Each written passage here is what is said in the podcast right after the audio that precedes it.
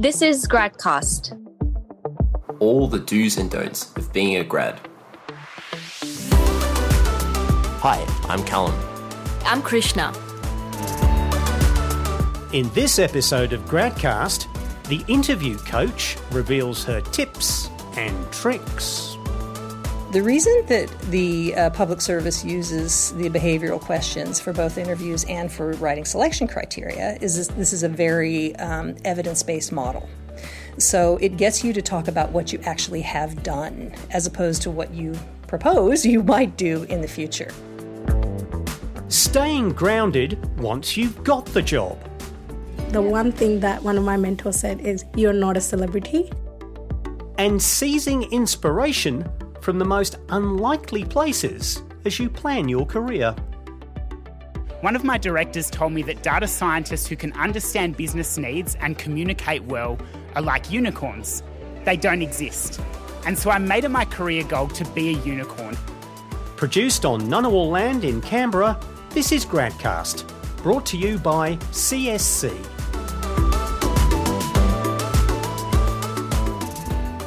Hello and welcome back to Gradcast. I'm Callum and I'm joined by my co host Krishna. Hey, Callum, how's it going? It's going good, thanks, Krishna. Uh, it's been a busy time in Canberra at the moment. Um, lots of ha- is happening, particularly around the budget. How has that been um, where you're working, Krishna? Has that affected what you're doing? Are you busy with that? Yeah, absolutely. Look, it's almost April. We're almost 120 days into the year, and I think I've made every single one of those days count till now. And budget has definitely made me feel the heat. Um, so yeah, it's been a very very busy time running around Parliament House as I do, um, just making sure that we're getting all our work done in time for this very, very important event, and hopefully everything goes smoothly. But you tell me, you're um, still doing your first rotation. How has it been so far, and um, are there any updates that you have for us?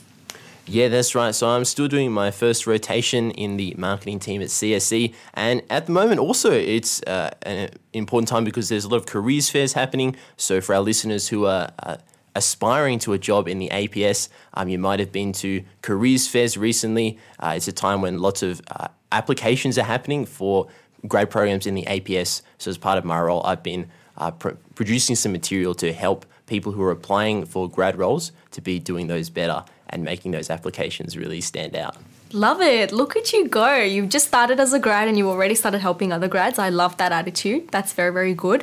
Um, but at the same time, to any of our grads who are currently in Queensland or New South Wales, um, we hope you're looking after yourself because we know um, the floods have been really, really bad there. And um, if some of you have been seconded, then please make sure that you are looking after your mental health and reaching out um, to your managers to ask for any time off that you need and definitely using the resources that your agency provides you with. Uh, but apart from that, I think we have a really, really good episode lined up today. Lots of good advice coming um, your way as usual. So get ready. Very excited. Let's get into it. This is Gradcast. First up, nailing the interview. The do's, don'ts, and everything in between with the interview coach. Lisa Tozer is here with us in our studio today. So, welcome, Lisa. Um, thank you so much for being here. So, I wanted to just, um, I guess, start off by how about you tell us a little bit about yourself, what you do, and a little bit about your experience in the coaching and um, coaching in industry. Thank you, Krishna. I'm so excited to be here, and I'm so excited to be able to give some tips to some grads as grad season is approaching. Um, so, what I'm currently doing is I am a career development practitioner in private practice. I have my own business, and I've had that for the past five years, and it's called The Interview Coach. And I decided to put this business together because I could see that there was um, a niche to help people prepare for interviews, particularly for public service interviews. Um, so I've been doing that for the past five years, and previous to that, I was an assessor where I sat on lots of government interview panels and kind of you know, learn from the other side of the table how to do that so I could instruct people. Sounds good. Um, when I look back to my grad year, I definitely remember being very nervous and mm. actually being very lost as well. So I think the niche you've identified is obviously very accurate. And what is your absolute favorite thing um, with coaching candidates um, across the years? And is there any difference between the kind of candidates you coach and the tips you give to public service candidates versus private service um, staff? Having been established here in Canberra, I almost exclusively work with public service candidates, and I've kind of um, really developed that niche. And it is a very specific model. And um, if you're an interview nerd like me, you can go look up the APS recruitment guidelines and see what it is you need to do to crack that code. Um, so it is a very specific, almost formulaic thing that you need to do if it's a public service interview. The difference with the private sector one is often it can be really just a conversation. Uh, and so, depending on what someone is preparing for, will guide how I help them prepare. And so, how do you think um, the interviewing landscape has changed, especially in the public service, over, I guess, the last maybe even, I guess, let's say 20 years since the time you've been here? Yeah, well, look, I've really only worked in this niche for about the past seven, but things have changed quite a bit in that period of time.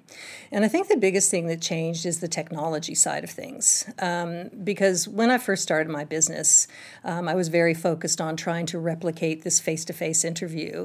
And now, in the past two years, it's rare to have a face to face interview. Right, yeah. um, technology has been a big change. So people are using a lot more online interviews either with or without an interviewer on the other side. You can have an asynchronous video interview where you just record into a blank screen. And you have, even have things like um, artificial intelligence where you have bots yeah. that are assessing you. Yeah. So those are the big changes that I'm seeing. No, and I've even heard that some of these bots are so advanced they pick up on keywords that you're yes. saying and yes. you're automatically rejected or processed onto the next stage of the interview. Is that yes, true? Absolutely. Oh, wow. Yeah. So um, I was reviewing one of the graduate programs for our chat today, and I see that they have a behavioral assessment, and I think that that's likely to be what it is. Um, and look to answer a question that people already have. You can't game it. You know, right. you can't figure out how to how to um, to get around it. They're very good at assessing exactly the way you are. As you said, the industry is very much changing. Um, can you give us some tips on how to not beat the software, but I guess make the most out of it in whether it's an online interview you're giving or an in-person interview you are giving what are some tips you would give to aps graduates to stand out in the interview well, there's a couple of things that I think you can do to stand out. The first one is it's really important that you do plenty of research. Um, one of the things that graduate employers are looking for is they want to see your motivation. And you can't really show them your motivation unless you can eh, show them that you understand government priorities and that your values align with their values. Um, so I think that's one of the really key things. Um, another key thing is making sure you differentiate yourself. So everybody who's invited to a graduate assessment center is going to be qualified, mm. and everyone is going to have you know um, a good uni degree and be a sure, team player absolutely, and be able to communicate. But what they're looking for, as any good team would be looking for, is to have a diverse team because diversity is is strength, obviously. Um, so figuring out how you can differentiate yourself, either based on what your degree is, or based on your work experience, or maybe even your lived experience if you've lived overseas or something, I think that's super key as well. I have um, done a bit of reading on you um, before this yes. interview, um, and I did come across an article by you, which is my favorite um, interview question. So mm-hmm. I just wanted to ask you and put you on the spot today. Mm. If you were a box of cereal, what type of cereal would you be and why? Oh, now you get to ask the tricky questions. Okay, Krishna. Well, um, I think I would be Sultana Bran with oat clusters. Okay, very specific. I like it. Okay, yeah, because not just regular Sultana Bran, because Sultana Bran in its own right is you know very wholesome and good yes. for you. Yes. You know, and I like to be wholesome. Um, but I also like those like those little dollops of fun that you find randomly when you're eating your cereal in the morning. So every so often, I hope to come up with some little gem of fun to share with people. I love that. That's a very refreshing um, answer, and I wish that during my grad interview I was asked these sorts of questions because they actually allow you to let your personality shine yeah. a bit as well. Um, mm. I know if I was a cereal, I would definitely be um, Lucky Charms because ah. I'm all about the extravagance and also I guess having a bit of that surprise surprise element in you never know what kind of charm you're going to get next. I also wanted to ask you um, what kind of advice you can give to any of the grads listening on how to um, address the questions that they are asked in interviews. Um, in the Australian public service, we always get told from day one, and even a simple Google search will bring up that the STAR method is what's preferred. Is that still relevant? Um, is there anything we can tweak in that STAR method to help um, stand ourselves out amongst a crowd? Yes, and yes. So the STAR method is still absolutely imperative. Um, and don't be tripped up because it has other names. So sometimes it's also called um, SAO, or sometimes it's even called CAR. Okay. So what they stand for STAR is Situation, Task, Action, Result. SAO is situation, action, outcome, and CAR is current situation, action, result. So these are just three of the acronyms. They all boil down to the same thing, which is about telling a little story. So um, the STAR technique is used to answer behavioral questions. Okay. And behavioral questions are easy to identify because they are never a question, they're an invitation to tell a story. So a behavioral question is tell me about a time you met a deadline, not how would you go about meeting a deadline. Okay, so we always want to go backwards. The reason that the uh, public service uses the behavioral questions for both interviews and for writing selection criteria is this, this is a very um, evidence based model. So it gets you to talk about what you actually have done as opposed to what you propose you might do in the future. So sure. that's why it's a really solid um, solid model to use. Now, there are a couple of um, tips and tricks around it. So, one of the things that's really important is that you pick a specific example. So, they're likely to ask you questions about things you do all the time. So they might say something like, "Tell me about a time you worked as a member of a team." And you might say, "Well, you know, I work in a team at work, and you know, we always do everything together." And you just kind of describe a process, yeah. which is not the same as picking a discrete example. So the really key thing is to make sure that you're really specific and you pick an example and not discuss it generally. The other thing that's a, that's a big pitfall is that people tend to talk about we. And it's absolutely fine. In fact, it's great to pick examples when you're working with other people. It's just imperative that you show me what you did versus what somebody else did. So it's like, you know, you can't say we built a house. You have to say I did the carpentry and someone else did the painting and someone else did the electrics. Mm. So specifically focusing on your um, role in that example. Yes, and including the roles of the other people because, you know, sure, yeah. the public service is a collaborative approach. We want to see what everybody's doing together. And the final part is when I coach candidates to use the STAR technique, I suggest they put an imaginary I at the end of STAR. And this imaginary I is for impact. And um, there's an opportunity for you to really enhance your answer by giving an impact at the end. So rather than saying, and we met the deadline, you expand it by saying, which meant that we got the talking points up to the minister and they were able to, you know, brief the press and et cetera, et cetera. And keep in mind as well when you're a graduate that one of the impacts you can always reflect on is your learning, which is really important for graduates. What kind of other examples um, or examples from life could somebody, you know, use in an interview? Krishna, you could use just about anything because the important thing that they're assessing is the behavior. Sure. They're not assessing the what, they're assessing the how. So you could talk about, you know, achieving a result as a member of a team, you know, in your volunteer experience, in your family, um, in a sporting context, in a volunteer context. There's all kinds of different things. So whether or not um, it's in a work context um, is not useful. I will tell you what my worst my worst um, example is, if I can share that one. Absolutely. Um, when I'm coaching grads, one of the ubiquitous ones that I hear all the time is the um, the group assignment at uni, the ever popular group assignment at okay. uni. And look, I've definitely I, used that one as well. So, I have yeah. heard this a million times, and so I'm sure that the other assessors have heard it a million times. So again, differentiate yourself. Come up with something different. You know, come up with something different. Can you give us a bit of insight into what the actual application looks like, or if there's any a couple of different styles of application and interviews that you might have come across? Yes, and this this goes to another point that I wanted to make that I think is really important, and that is to look at the job ad as your single source of truth your job as a grad is to really study that job ad and see exactly what it is they are looking at and make sure you deliver it. And that's where the questions will come from. So that's how you'll know that you're um, that you're going down the right path.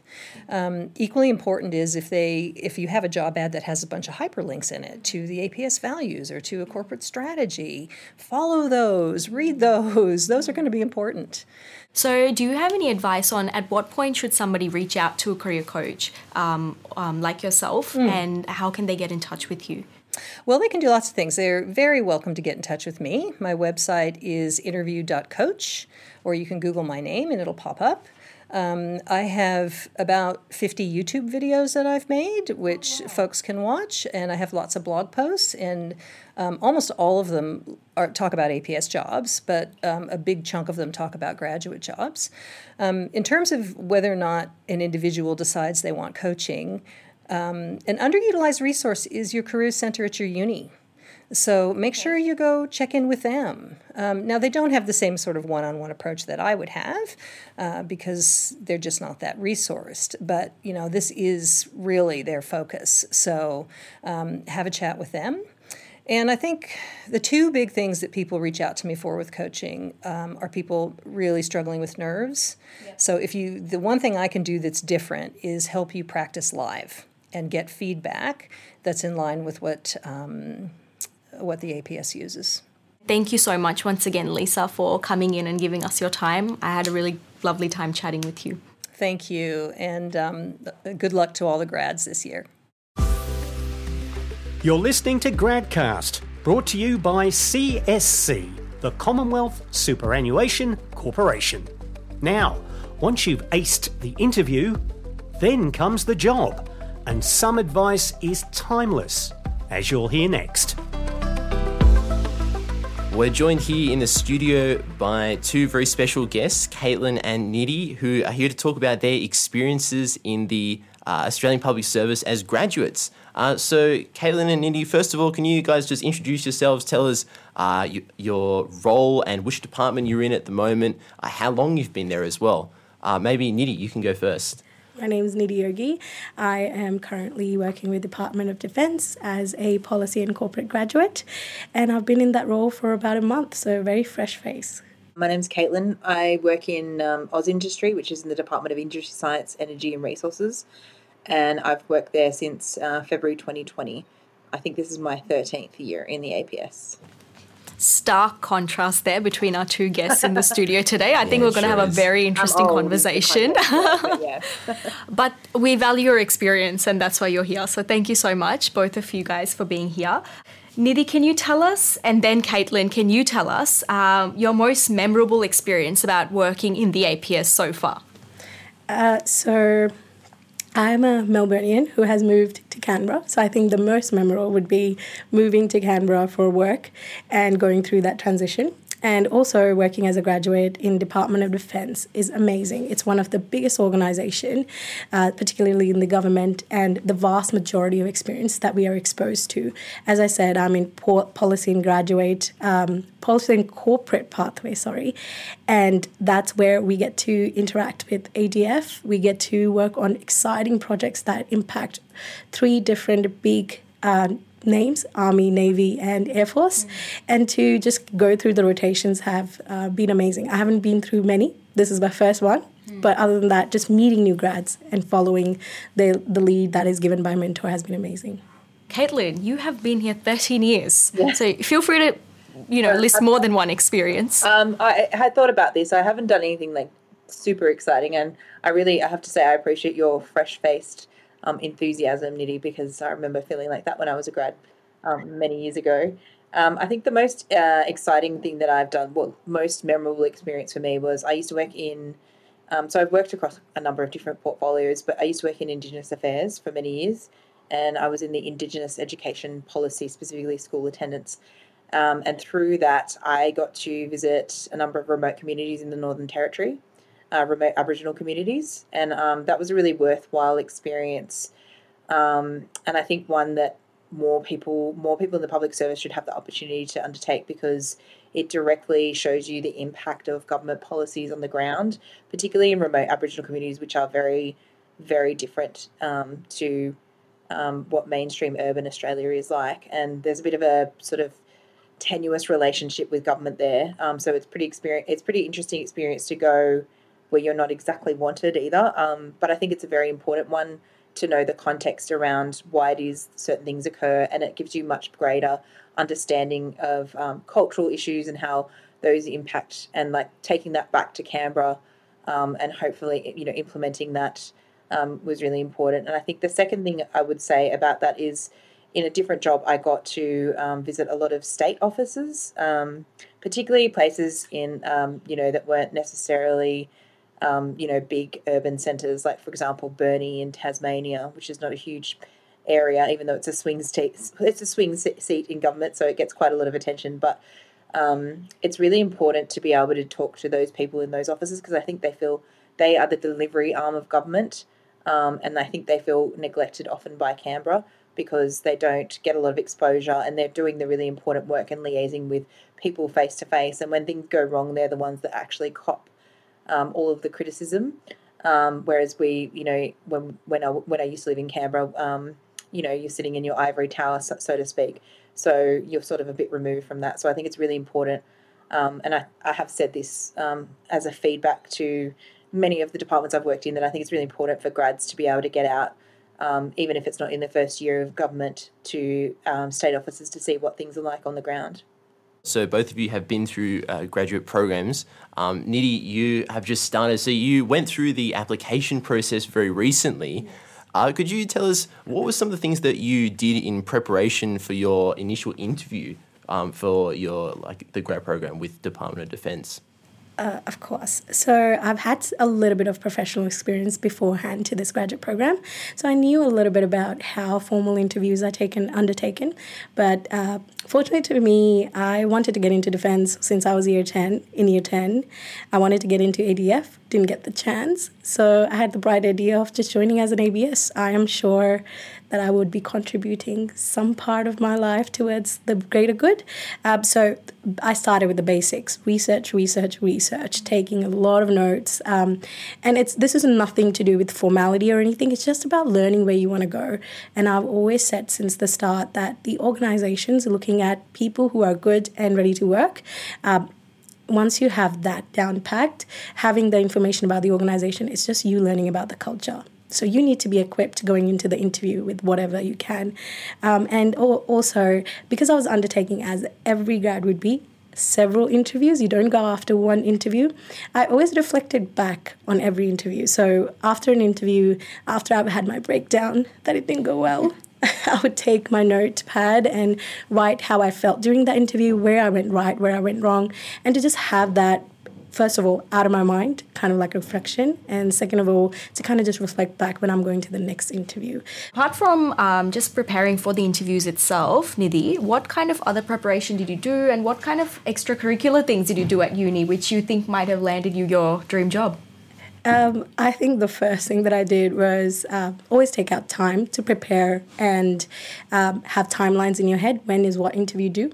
Uh, that's really important. Uh, and in terms of experience, I've had uh, a little bit of experience throughout university. I've worked every single year of my university. I don't recommend it, that's not my recommendation, but I'm just a workaholic. So I've worked in different organizations and industries. I think the biggest thing that I had in my head since I started university was nothing is too small, nothing's too big.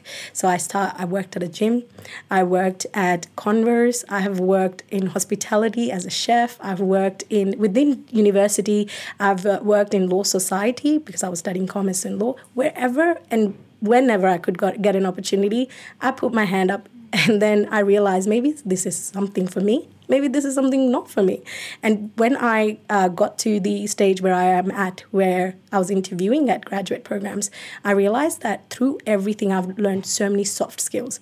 Definitely getting that degree has given me the technical and hard skills that I can obviously go in and say, talk about legislation or whatever.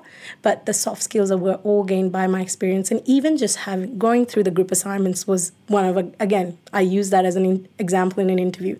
Nothing exact nothing is too small, nothing's too big. Caitlin, do you agree with the whole attitude of just going for it, or do you think it's better to have a more niche approach? No, and what no, kind of also do you think about soft skills in the public oh, service? Oh, soft skills are huge, and I think what I um, everything that Nidhi said, I 100% agree with, and I, I think it's really vital to be able to show, and it doesn't matter. Soft skills are transferable throughout all careers, like whether it be working in customer service at a shop, you know, um, that's teamwork, you know, that's communication. Having been in the public service for a while now, when it comes to recruitment, um, looking at somebody who has worked versus someone who's just studied and got the grades, I'd probably pick someone that's got work experience because you know that they know how to work in a team, which is really important. Um, and you know that they will take initiative, ask questions, that sort of thing. Stuff that, I mean, I think now probably also because I went to university quite a long time ago, um, things things have changed. It's a bit more dynamic. But I think you can't underestimate the value of those skills of being of and being work ready is having worked before. Um, the thing that I will build on um, what Nidhi said is what I what I did to prepare when I wanted to become a public servant is um, part of my university degree. I had to do an internship, um, and I would recommend this to anyone, even if you don't. It's not a, a obligatory part of your degree, and I think that public service writing is very niche and it's not dif- difficult to learn, but takes time. Um, and there's a lot of different um, entities you can do if you, especially if you're doing like sort of an arts degree or a social policy policy degree, that you can do internships with to learn that writing. Um, and it may not necessarily be a government organisation. I did mine with the Australian Human Rights Commission, and I did research and policy. I did research and policy writing. I produced some papers on some immigration issues, for example, um, just things like that or volunteering with an NGO. Um, a lot of NGO need, need people to do research and analysis and policy writing for them as well. And I think that really gets you in the mode and it also makes you sort of more attractive to recruiters when you're applying. I guess so, Caitlin, you've been in the Australian Public Service for a bit longer. if you, what would be one tip to people who are new in the public service or thinking about joining the public service about like what's the work culture like? What can you sort of tell them about that? Um, the work culture varies from from uh, portfolio to portfolio. When when you're entering a grad program, um, I would say probably don't be be ambitious, but you're not going to change the world in the first year of the public service. Um, be grateful that you um, and sometimes things seem a bit esoteric, like you don't really know the reason why you're doing something and what impact it has on real world. Like you might be writing a policy paper that may not seemingly not go where go anywhere, but it's all part of a bigger um, sort of project that you know it all sort of has an impact on the the things that we do as normal Australian you know in Australian public life. So don't be disappointed if you know you're not working on some extreme major policy in your first year as a grad. Um, you're just there to learn, learn skills and get as much experience as you can. Um, and I think yeah, I think there's a lot of idealism with the grads that people that tend to join the public service um, and that can often be sort of quashed when you're a grad. But I'd say take heart in the fact that everything does matter, um, and it does have an impact on the way that you know we do deliver all of the things to our fellow citizens. The yeah. one thing that one of my mentors said is, "You're not a celebrity." I go by that. You're a celebrity. You're, com- you're not a celebrity. Sorry, you're coming in as a blank page. Oh, yeah. Well, thank you so much to Caitlin and Nidhi for joining us. It's been a great conversation. Thanks again. No worries. Thanks for having me. Thank you for having me as well.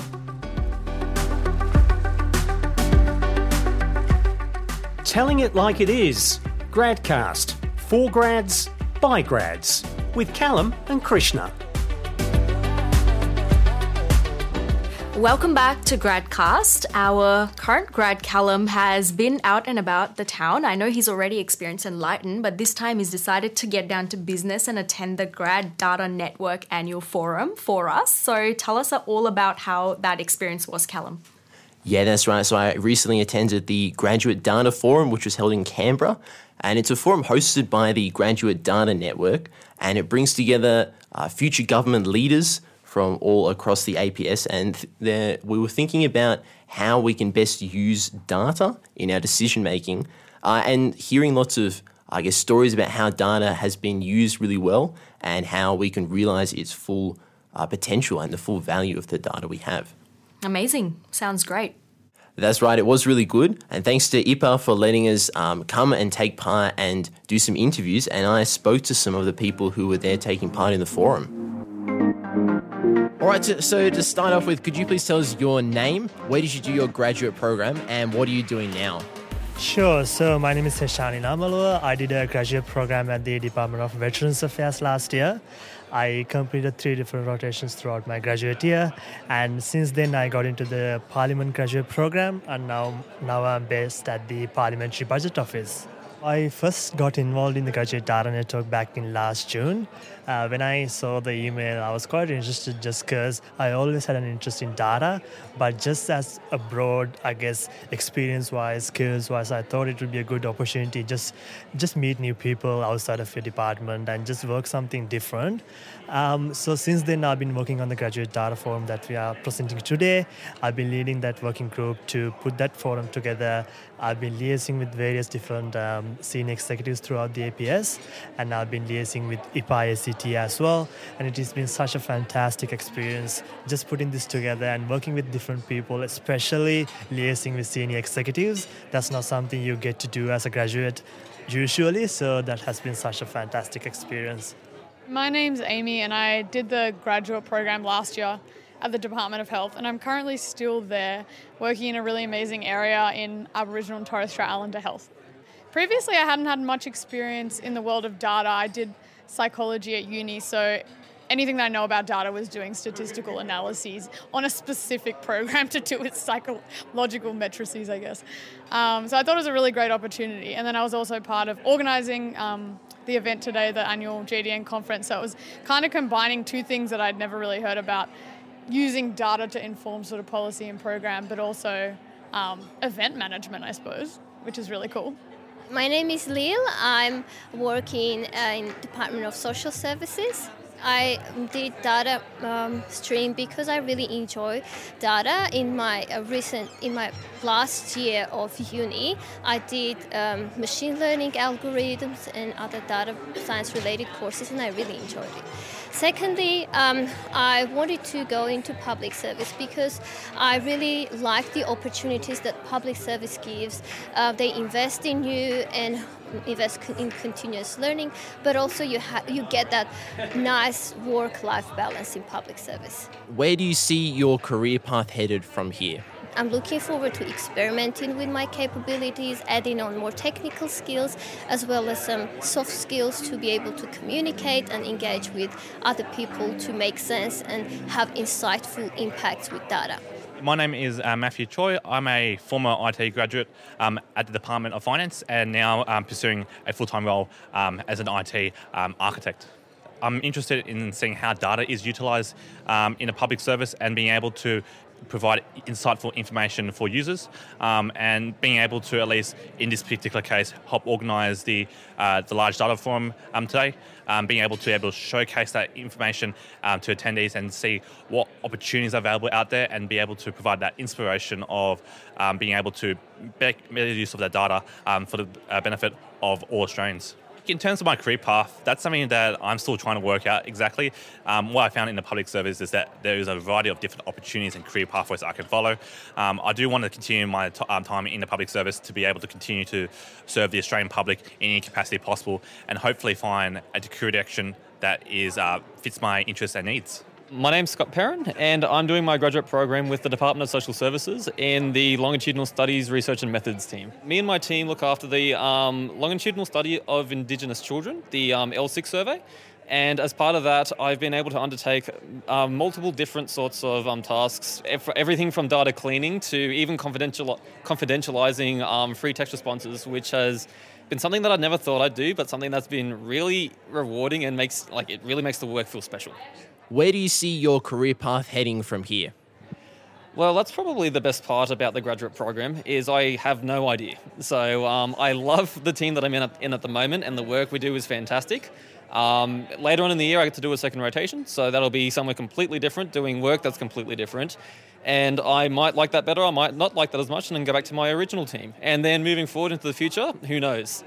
My name is Terneem. Uh, I did my grad program last year in Services Australia and I'm currently a system analyst in Services Australia still. Yeah. I'm really um, letting my opportunities take me to different places, um, but I would like to see myself growing and definitely, hopefully, become a senior analyst or like a director some stage, definitely, yeah. Hi, my name's Andrew Pfeiffer. I did my grad program at the Australian Taxation Office in 2016, and I'm currently working at the APS Reform Office in the Department of Prime Minister and Cabinet. My favourite project while working for the Australian Taxation Office has been to build a dashboard that visualises the output of JobKeeper participants, um, the output of a risk model that estimates risk for JobKeeper participants. And I got to present that dashboard to the Commissioner of Taxation and other members of the ATO's Executive Committee. Uh, the second Commissioner described the dashboard as the gold standard for visualising the output of the risk of risk models in the ATO, and that's something that I'm really proud of. One of my directors told me that data scientists who can understand business needs and communicate well are like unicorns. They don't exist. And so I made it my career goal to be a unicorn, to be a data scientist who could public speak well. Um, I joined things like Toastmasters, I've given a TED talk at the ATO, and I also made it my goal to understand business needs, to really understand the strategic value of what I was delivering for my stakeholders, to immerse myself in corporate plans and annual reports. And so I'd love to get a breadth of experience. That's why I've joined the APS Reform Office at the Department of Prime Minister and Cabinet, and I have aspirations to senior leadership in the public service. Getting out and about with Gradcast. Tell us what you think write to us at hello at gradcast.com.au or visit our website gradcast.com.au. We'd love to hear from you. Thank you so much for listening. That's it for this episode. But on our next episode, we're going to be talking all about work and play and balancing the two. The lessons we can learn from sport when it comes to leadership and teamwork in the office. I've been talking to one of the National Basketball League's most celebrated players and coaches, Cal Bruton. A winner on the court. But let's see if Brisbane come back again as they've done all year. Bruton, gee, isn't he a fine player? Bruton not finished with nice drive, Cal Bruton. He really has never ever given up in this game. And quite the mentor off it. I would like to think, Callum, that there's not a whole lot of difference. You know, um, there's transferable skills. You know, yeah. you you have to build that within your, yourself. Uh, I call it your your spines. Cal Bruton, just one of our guests on the next episode of Gradcast. See you then. In the meantime, make sure to follow us on social media Twitter, Instagram, Facebook, and LinkedIn. And be sure to listen to our previous episodes on your favourite podcast app. Gradcast is produced by Content Group and supported by the Commonwealth Superannuation Corporation, CSC. Check us out online, and we'll be back very soon, wherever you get your podcasts.